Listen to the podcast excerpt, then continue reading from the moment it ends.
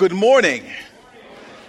Oh, wow. Good to see you all. Um, again, if you're uh, a guest with us, a special welcome to you. Uh, my name is Kondo Simfukwe. I get to serve as one of the pastors here at Mission Point, and we're so thrilled that you chose to spend some of your uh, morning with us. Uh, listen, before uh, we get into what we really uh, want to talk about this morning, I just want to uh, give you a heads up. At the end of this service, we are going to carve out some time to give many of you the opportunity to take the next step towards being part of community here at Mission Point. September is Connection Month. And uh, during this month, we really want to take uh, the opportunity uh, to help you find ways to take a step to become connected, to do more than just attend uh, morning services, but to figure out what it looks like to journey in connection and community with other people in the church. Because the reality is Jesus Christ designed us to thrive and journey together. If we're going to soar and if we are going to become everything He's called us to be, and if we're going to effectively reach the city and the world around us, if we are going to cross the finish line with faithfulness in hand, Jesus says you will need other people to be a part of your journey that way. And so, because we buy into that so much, we want to carve out time in the service um, to give you an opportunity to take your next step, which means miracle of all miracles. I'm going to even finish a little bit early just so you can do that. Oh my goodness. I should have just opened with that and just, uh, man, that's so cruel, so mean. But it's still true nonetheless. But for this morning, we are starting uh, a journey, a study um, through the book of Ephesians. And we'll get to that in a second. But before we do, I feel like I've got all of you here, so I might as well uh, do a little group therapy for my benefit and, and um, gain a few pity points. But last Sunday, I had what for me was an uncharacteristically difficult difficult day. These rarely happen. I mean, so rarely that when it happens, I remember it, it, stands out so much to me. A day in which I felt just discouraged and, and weighed down. Um, felt like things weren't going well. Um, and then to add to that, the worst of all things happened. Um, uh, a family member told me uh, that they had seen a letter in which, man, bad news came through. And so they let me know, Kondo, I'm sorry to tell you, but your grandmother, who's my only living grandparent, passed away. Man, so I heard that and I could feel my shoulders like they just weighed um, a ton all of a sudden. My outlook on life felt a little bit more bleak. Things in the world just looked a little darker, um, if I'm honest with you. Things that would typically make me smile just weren't amusing. My appetite vanished. And if you know me, that will tell you everything that you possibly need to know about the kind of day I was having last Sunday. But um, just to update you, I mean, uh, by the end of the day, by the evening, I was laughing up a storm. I was ready to take the world by the horns. I was amused. I liked people.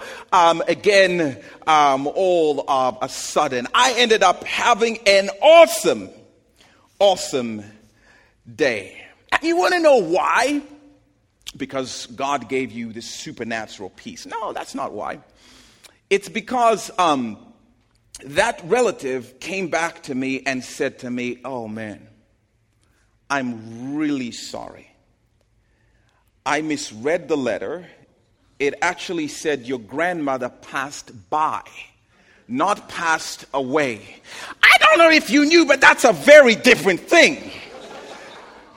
And um, I'll tell you what, so my Nana, she was gone for a little while, but she's, she's fine. And I'll tell you what, though, um, all of a sudden the world was bright again. I liked people again. So I'm just saying, public service announcements, read your letters really carefully because listen, what you believe to be true has the potential to cloud and color your day and set the trajectory for your life in so many ways. And so, um, we're starting a journey through the New Testament book of Ephesians, one of the most significant theological pieces of literature ever composed. In fact, for years, theologians have almost been in this contest to see who can outdescribe the magnificence of this book. Um, and so, you know, one theologian said about the book of Ephesians, it's the crown and climax of Paul's theology.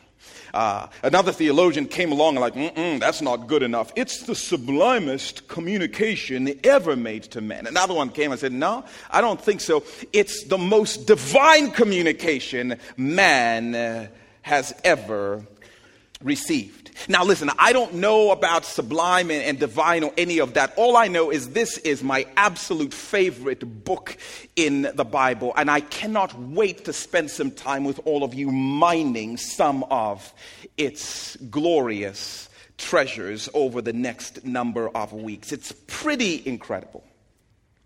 And at the core of this book, it's a carefully and correctly written letter to tell believers what is true about them because they've believed in Jesus Christ. Because Paul knows what you believe to be true has the power to cloud and color your world and it has the power to set the trajectory for the rest of your life. The truth is, we are where we are doing what we are doing because of what we believe to be true about us. And so, in this beautiful book, Paul knows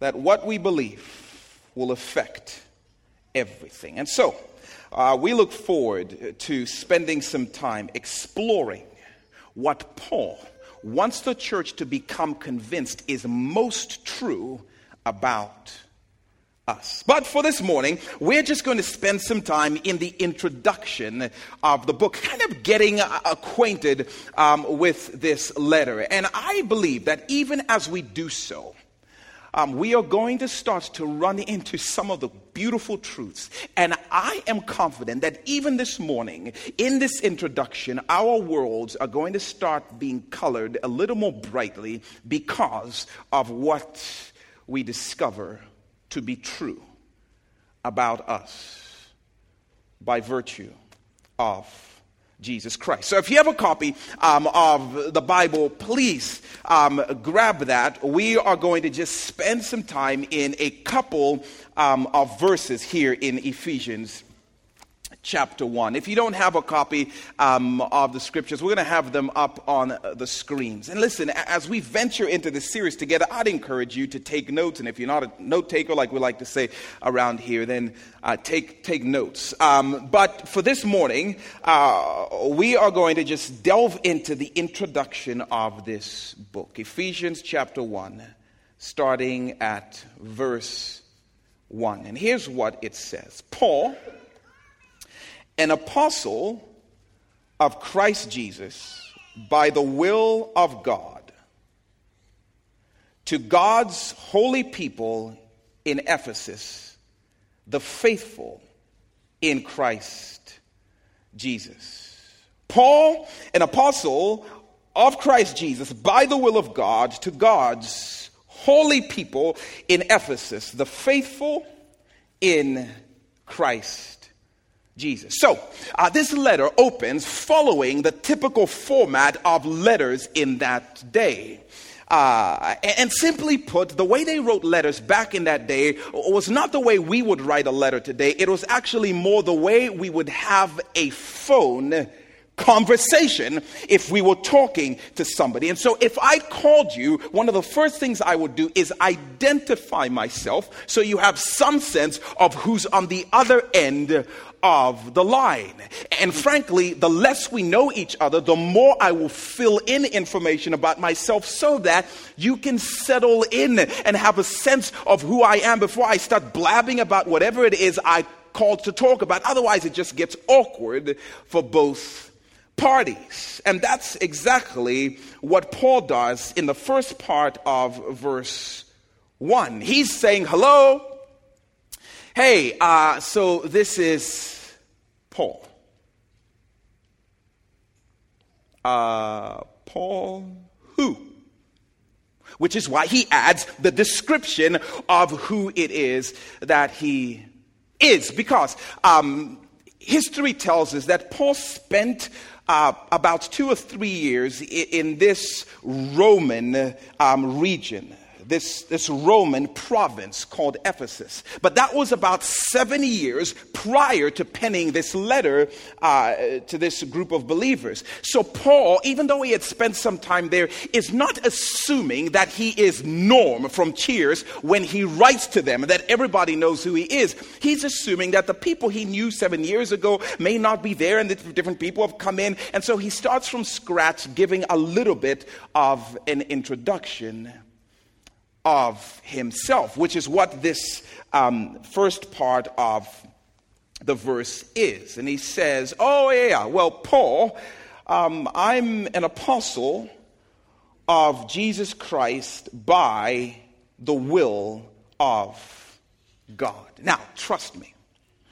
When they would have heard on the phone, or in this case, in the letter, the word apostle, it would have been enough said. Please carry on, sir. Um, apostles in that day, in that context, and particularly in the way Paul is using it, were an elite group of men who had a couple of qualifications. Um, they had seen Jesus Christ after he had risen from the dead. And during that encounter, Jesus had explicitly given them the authority and the responsibility to represent him in building and growing the church. It was an exclusive group of men, and the Ephesians would have understood that. And so, the moment Paul would have said, Hey, it's me, an apostle of Jesus Christ, the response on the other end would have gone something like, Shh calling from the apostolic office with a message from God. Everybody, shh. They would have viewed whatever was coming after this as words carrying the very weight of God's words themselves. And so you better believe their response would have been, All right, we're listening. Please go ahead. And so, Paul, as he starts this letter, he, he, makes this call, so to speak, more than even wanting them to know who he is. He wants them to know who he represents. He wants them to know listen, I may be dialing these numbers, I may be penning these words, but I am on assignment representing my superior, my boss, God, bringing a message to you. And let me just say, by the way, for those of us who will be part of this journey through this beautiful book, I trust that that is exactly the way we'll treat this letter.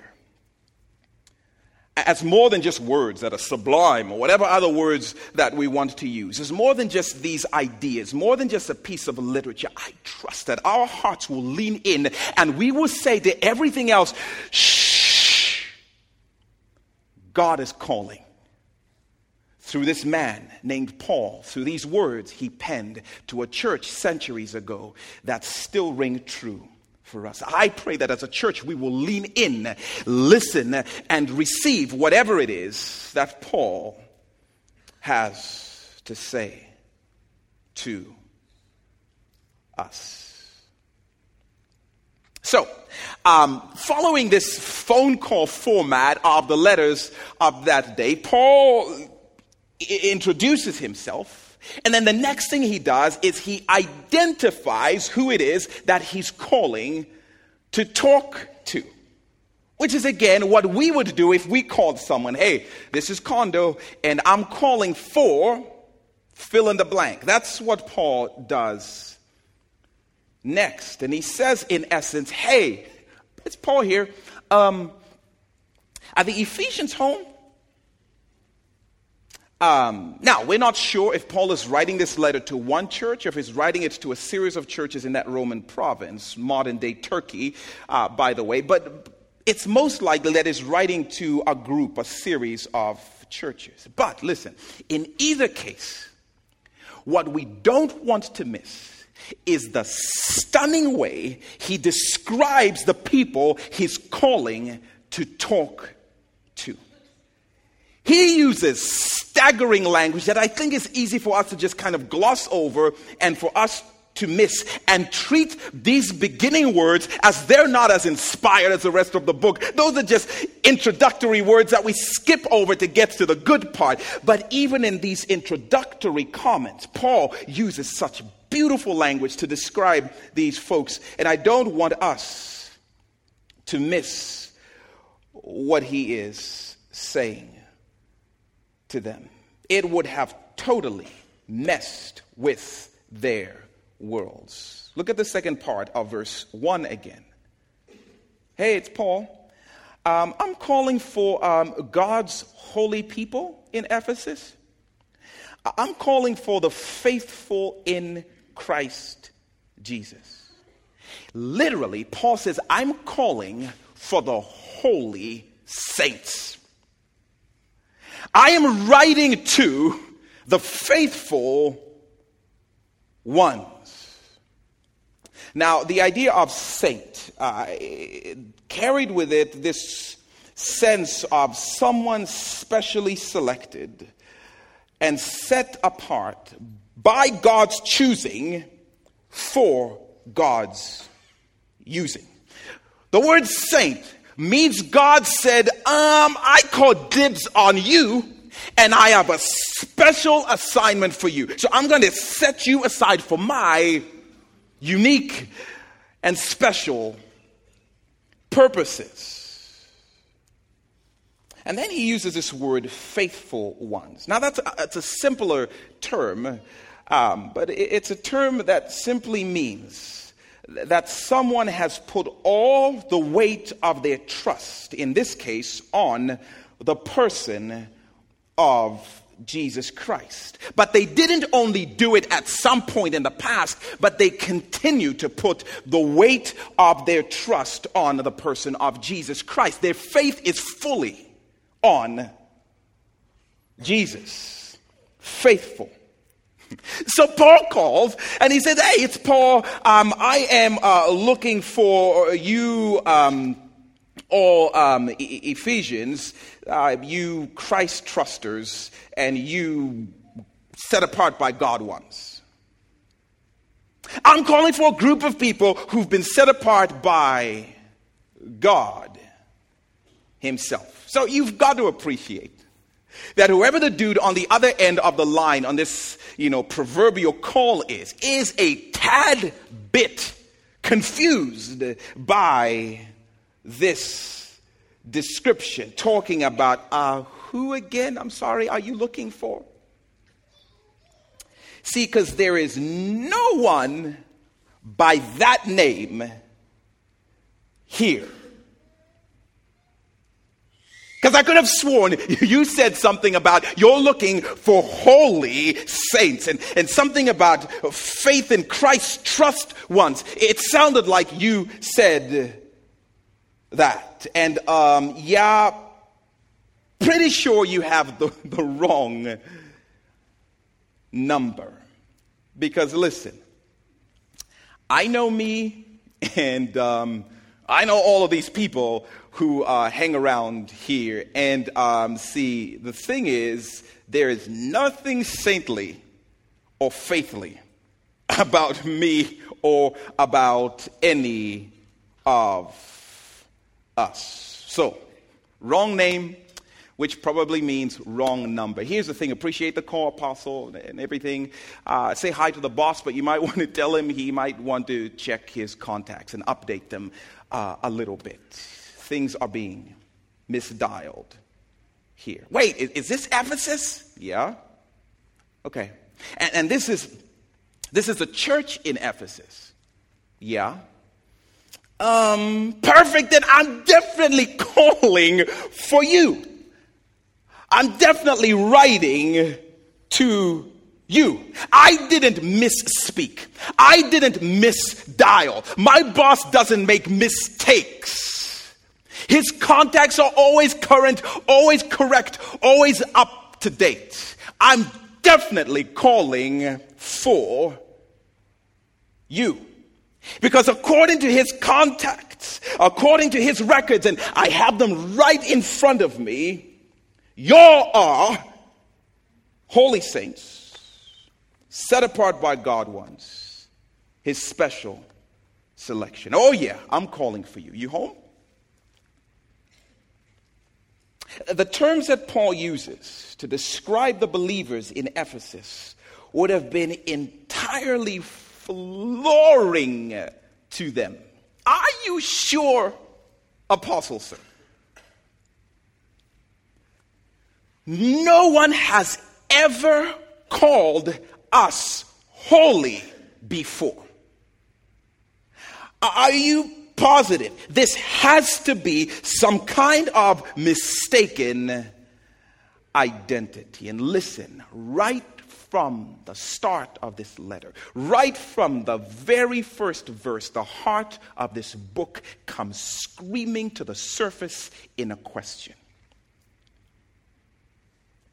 And here's the question Do I recognize and respond to what God calls me when He calls? Do I recognize and respond to what God calls me when He calls? Because He loves to call, by the way. The question is, do I recognize and respond to what He calls when he calls. That's at the heart of this book. Do I believe God could possibly have meant to call me that? Must be some mistake. Do I believe God could have possibly meant to call me, period? Is it possible that I am who He says I am? Is it possible that my history is wrong and His record books are right? Is it possible? I am exactly who and what he calls me. Because what he's calling us, what he's calling the Ephesians, it doesn't sound like me. I know me. And I'm just saying, holy, must be a mistake.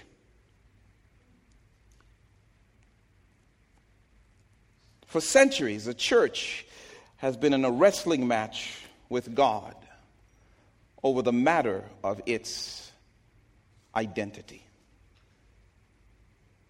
It was true 2,000 years ago in Ephesus. It's true this morning in this room in Winona Lake. God's people have struggled with Him over what He calls us, over our name. And so what's happened is God has been calling.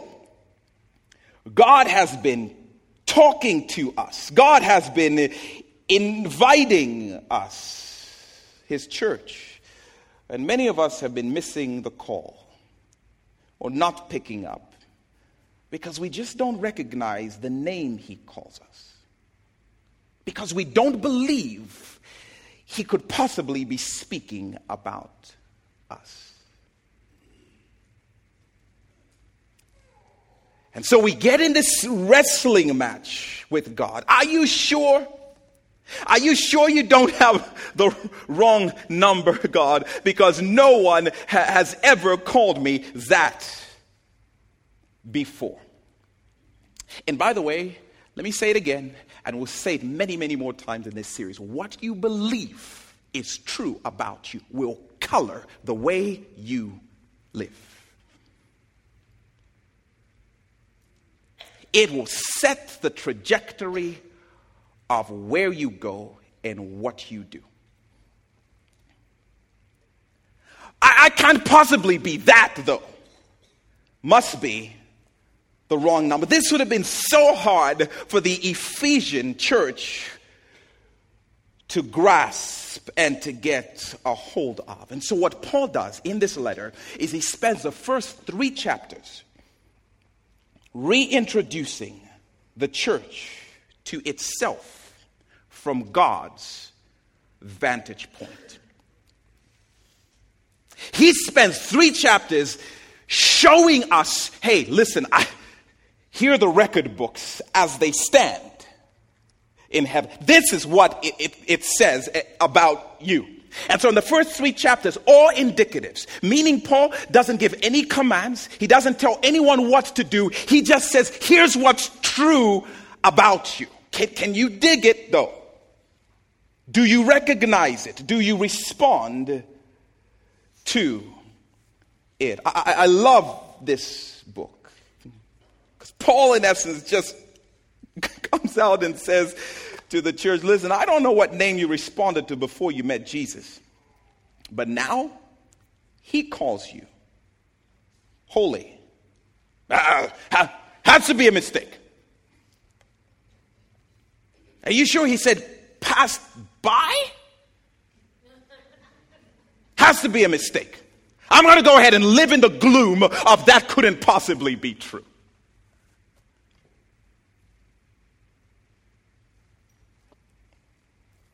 Holy? All I've been called for a number of years is divorcee. Are you sure that's not what it says? Because I recognize that name. I respond to that name. Are you sure, Paul? And I can imagine Paul saying, um, well, I don't know about any of that. I don't know about what it may have said before, uh, but um, now all that shows up is holy. That's what he calls you. Set apart, though, set apart. I've never been chosen for anything. In fact, I am the perpetually unwanted. If I'm called anything, it's reject, our response to that. Now that I recognize, that can cloud my day. I'll live in that reality but set apart. And Paul's like, listen, I'm sorry for all the confusion that might be going on here, but I'm looking at it right now, and his contacts say specially selected. That's you, right? Um, yeah, looks like me, but no one's ever called me special or selected before. Saint you said saint. I'm sorry. See, because I, last night I did the thing I swore I would never do again. I barely made it to church this morning. Saint? I, I, I don't, I don't think so. Can't be me. I haven't done my devotions in forever. Must be a mistake. It can't be me. I mean, have you seen the colossal failure I am as a parent? Surely God could not be talking about me calling me faithful. I'm struggling with same sex attraction. Oh, I know what everybody else calls me, and believe me, it is not Christ truster. Addict, maybe. I recognize that. Cheater, sure. Cutter, yes. Failure, insecure, sinner, I'll answer to those names. I recognize those names. But holy, faithful, let alone all the other names that we are going to find God speaks over us through this book, there is no way, and I want to tell you what you believe is true about yourself will color and cloud your world and it will set the trajectory for your life. Does God know me and what I've done? Yeah. That He calls you holy. And we're going to see this throughout this beautiful book. Because God calls the people who've trusted in Jesus holy.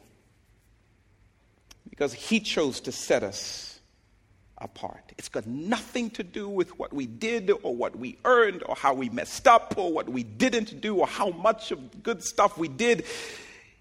He calls us what He calls us, not because of us, but because of what Jesus has done and because of what we get because we've trusted and we are connected to Him.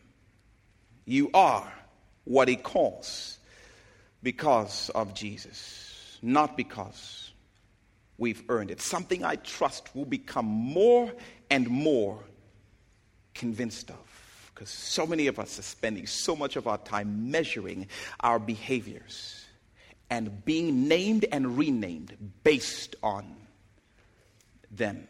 Uh, when my son was born, uh, we couldn't decide what to name him. And uh, so he was like little nameless Simfukwe Wonder Boy, like for the first eight or ten hours of his life. And so people would come and see him and they would ask what's his name. Well, I call him whatever you want guy, fella, chap, chief, you know, he was Cletus for a little while, dude. I mean, whatever people wanted, they could get away with calling him for a little while. Eventually, we named him Judah, strong name. I will praise. That's a solid name. Don't care what you think. And you want to know something fascinating? Um, we didn't name him Judah based on his behavior. Because frankly, at that point, all he had done was slept, cried, pooped, and drank milk. Like, that's just not much material to go on. He didn't give us much. We didn't name him Judah based on how he felt. We didn't know much about how this kid felt. As far as we were concerned, all he felt was poopy, uh, tired, um, hungry. That was the extent of it. Kid did not start his life in a stellar fashion, but that's how he began. Didn't give us much material to work with. So, we named him what we wanted to name him. The end. We named him what we hoped for our boy, and we landed on Judah. Uh, he's 11 now. He's uh, in sixth grade, um, an impossibly active kid. Loves soccer, loves basketball, um, loves to eat, loves swimming, hates sleeping.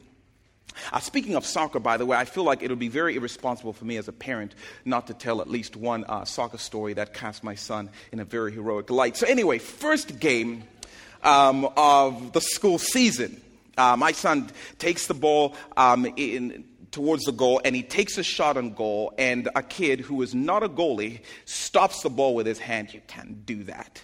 Um, and so as a result, he gets a penalty kick, and it's him, Judah, versus this goalie.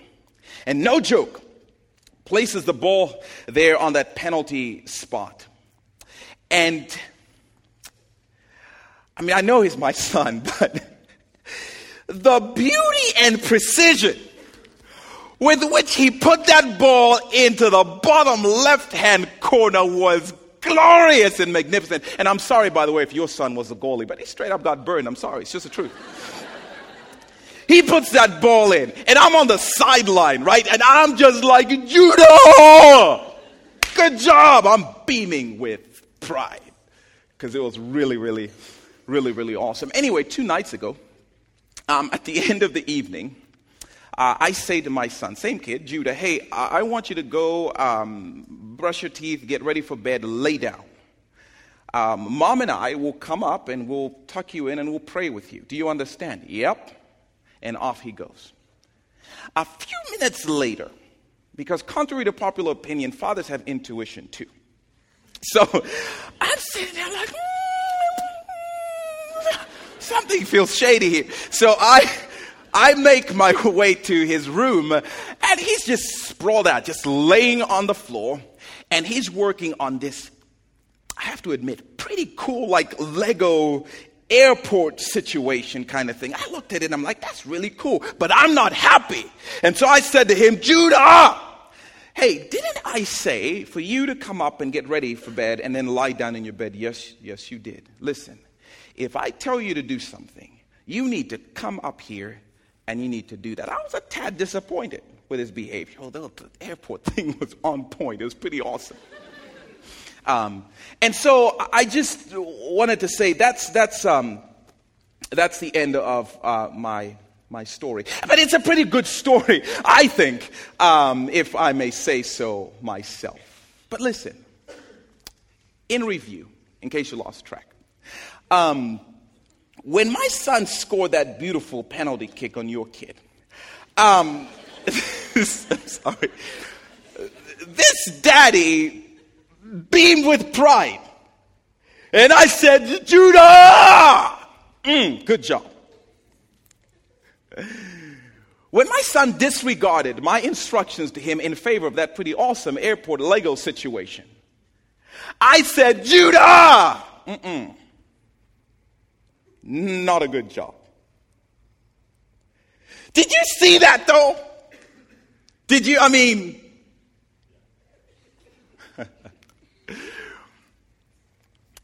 in moments of pride and in a moment of disappointment, his name never changed. When he messed up, he was Judah.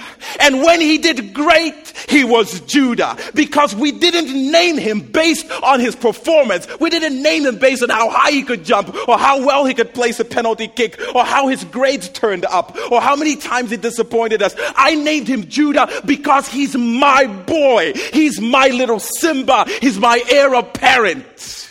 He belongs to me. He's mine. And I think Paul wants to convince the Ephesians and the church today in the same regard. God calls you what he calls you, not because you can jump high enough, and not because you can make these awesome kingdom Lego sets, and not because you can put the goal in every time and share the gospel right and get your parenting on point. He calls you what he calls you because you are his, based on Jesus Christ. One of the beautiful ways uh, that Christianity is described, it uses this term to be reborn or to be born again. When you put your faith in Jesus Christ, you are born again. And when you are reborn, guess what happens? You are renamed by your heavenly Father.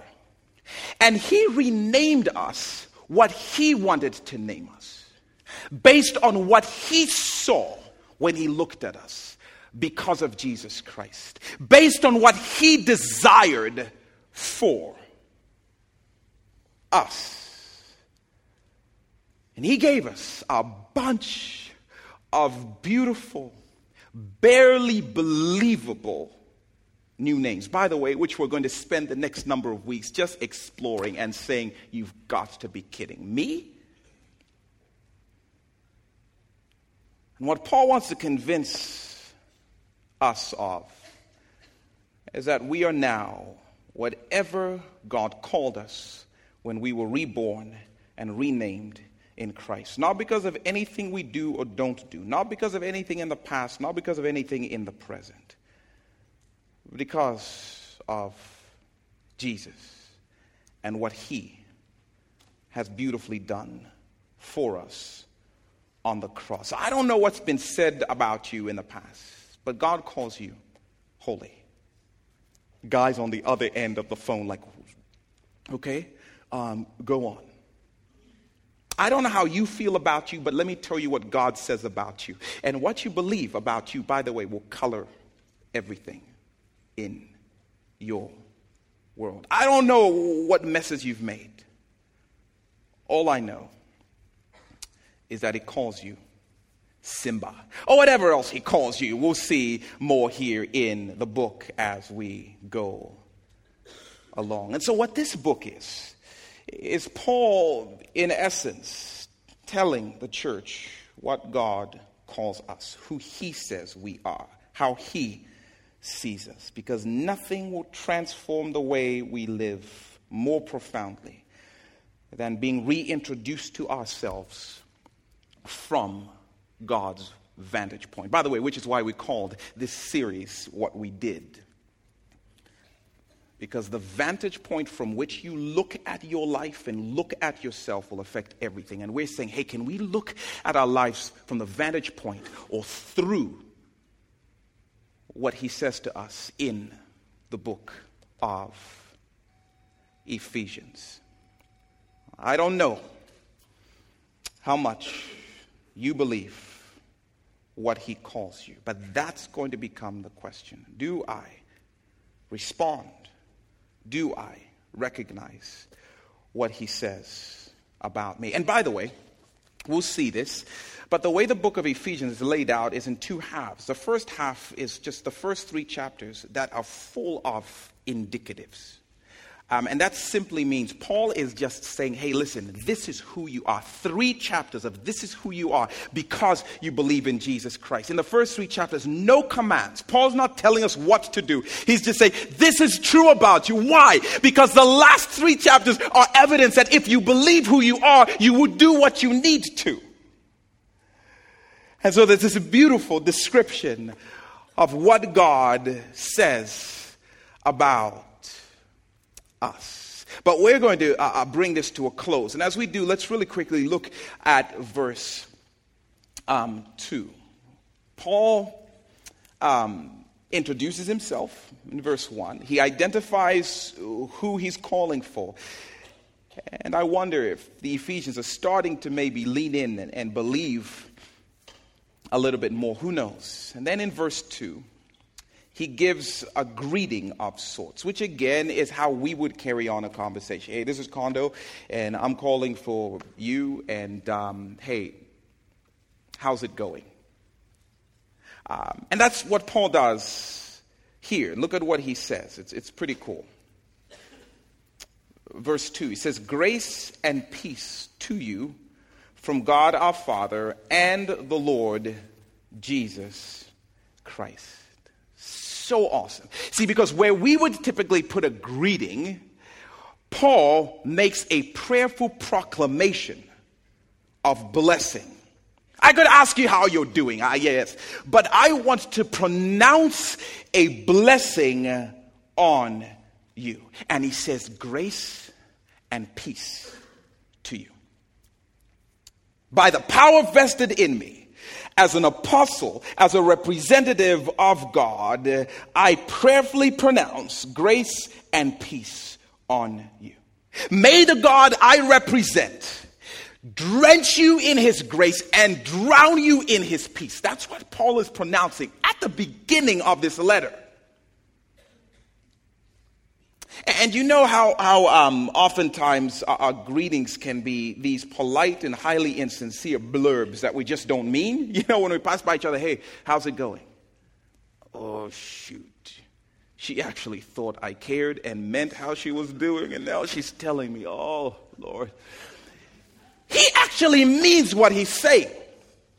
In fact, when he says grace and peace, he is completely convinced God is going to do exactly what Paul is asking him to do for these Ephesians. He is convinced he is, watch out, he's about to give grace. He's about to give you a little more peace. And grace, uh, by the way, we'll see it emerge again in this book. And he's saying, You know that thing that has covered all of your sin. I pray God would give you more of it. You know the thing that has drowned all of your shame and all of your failures. I pray God will pour more of that stuff over you. It's just such an outrageous blessing he's pronouncing on them because they have more than enough grace. Their sin and their mistakes have been more than covered. But Paul is saying, yeah, I know that's true, but a dose for today, a dose for right now, God cover over even more so. Pour out your undeserved favor on these people. Grace to you. Oh, and peace, Lord. Peace. That thing that convinces the heart that God holds nothing against us. That inner sense that the enmity is gone. That inner conviction that God is smiling at me. I know they made peace with you, but I'm praying that you pour a fresh wave of peace over them because it's altogether possible that last night or yesterday or this morning they did something that has them wondering is God going to change his mind about me because of what I've done? Give them peace and remind them you are smiling on them. But I made another mess. Yeah, yeah. God, give them more of your grace to the point that they become convinced Grace is greater than all of my sin. And the reality they live in is not how they messed up, but the grace that covers it. The reality they live in is not what they could have done wrong to make God change his verdict about them, but they live in the reality God is my friend. He's smiling at me. He's totally thrilled with me because of Jesus Christ. Give them peace. Give them grace. And Paul is convinced. He's like, all right, here it comes. Here it comes. Pour out your grace and your peace on them. Such a powerful blessing that Paul is pronouncing. Can you imagine how overwhelming this would have been for the Ephesian church while they're still trying to get used to the thought that they have been renamed and called holy and set apart? Now, this grace and peace, I can barely take it. And Paul said, We are just getting started. We're just getting started. And I'm sure somebody in Ephesus needed a fresh dose, a fresh wave of grace, a fresh reassurance of peace. And I'm sure somebody here this morning needs it as well. And so, even as we close, we want to say, hey, this deluge of grace, this deluge of peace, Paul, that you're pronouncing on the Ephesians, can we kind of sneak up under that and get some of it? And the answer is always yes. Do you want some? Ooh, the perks of being connected to Jesus. We haven't even scraped the surface. Grace this morning, peace this morning. The only question is do you want some? Do you need some? And so, for some of you, I'm just so thrilled as we close to say, as a representative of the representative of God, grace to you. I don't know what guilt you dragged in here this morning. I don't know what guilt dragged you in here this morning. Grace over that. I don't know what sorts of failures are still haunting you. Grace over that. I pray a dose of amnesia that causes you to forget because guess what? Whatever sin you committed has been forgotten by God. You might as well join Him in His voluntary amnesia. Grace over that. And whatever thing you struggle with, whatever thing you've been doing that's making you wonder, could God possibly keep what he says about me? Is he not going to change his mind? Am I going to get to the end and he's going to say, mm-mm? Peace over that anxiety, peace over that uncertainty. Church, the only question is will you receive it? Grace and peace to you. Mission point. So listen, even as we close, I want you to stand, uh, and we're going to do this this really awkward thing, and you know, just awkwardness is fine. But when we stand uh, really quickly, and I do, I want you to t- tell the person next to you. Uh, I love how people are like, I'll stand when you finish the instructions, because I don't know what you're going to say, so uh, I'm going to wait this one out. Um, why don't you stand by faith and uh, listen. Simply tell the person next to you, hey, grace and peace to you. Like, tell them out loud. Maybe awkward. Great way to meet people. Tell the person on your other side, grace and peace to you. And um, most awkward of all, church, is if you receive it, just say, I receive it.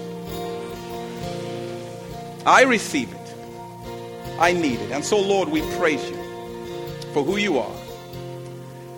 And we thank you for who you say we are because of Jesus. Not because of what we do or don't do. Not because of what we do enough of or don't do enough of. Not because we make every PK for you.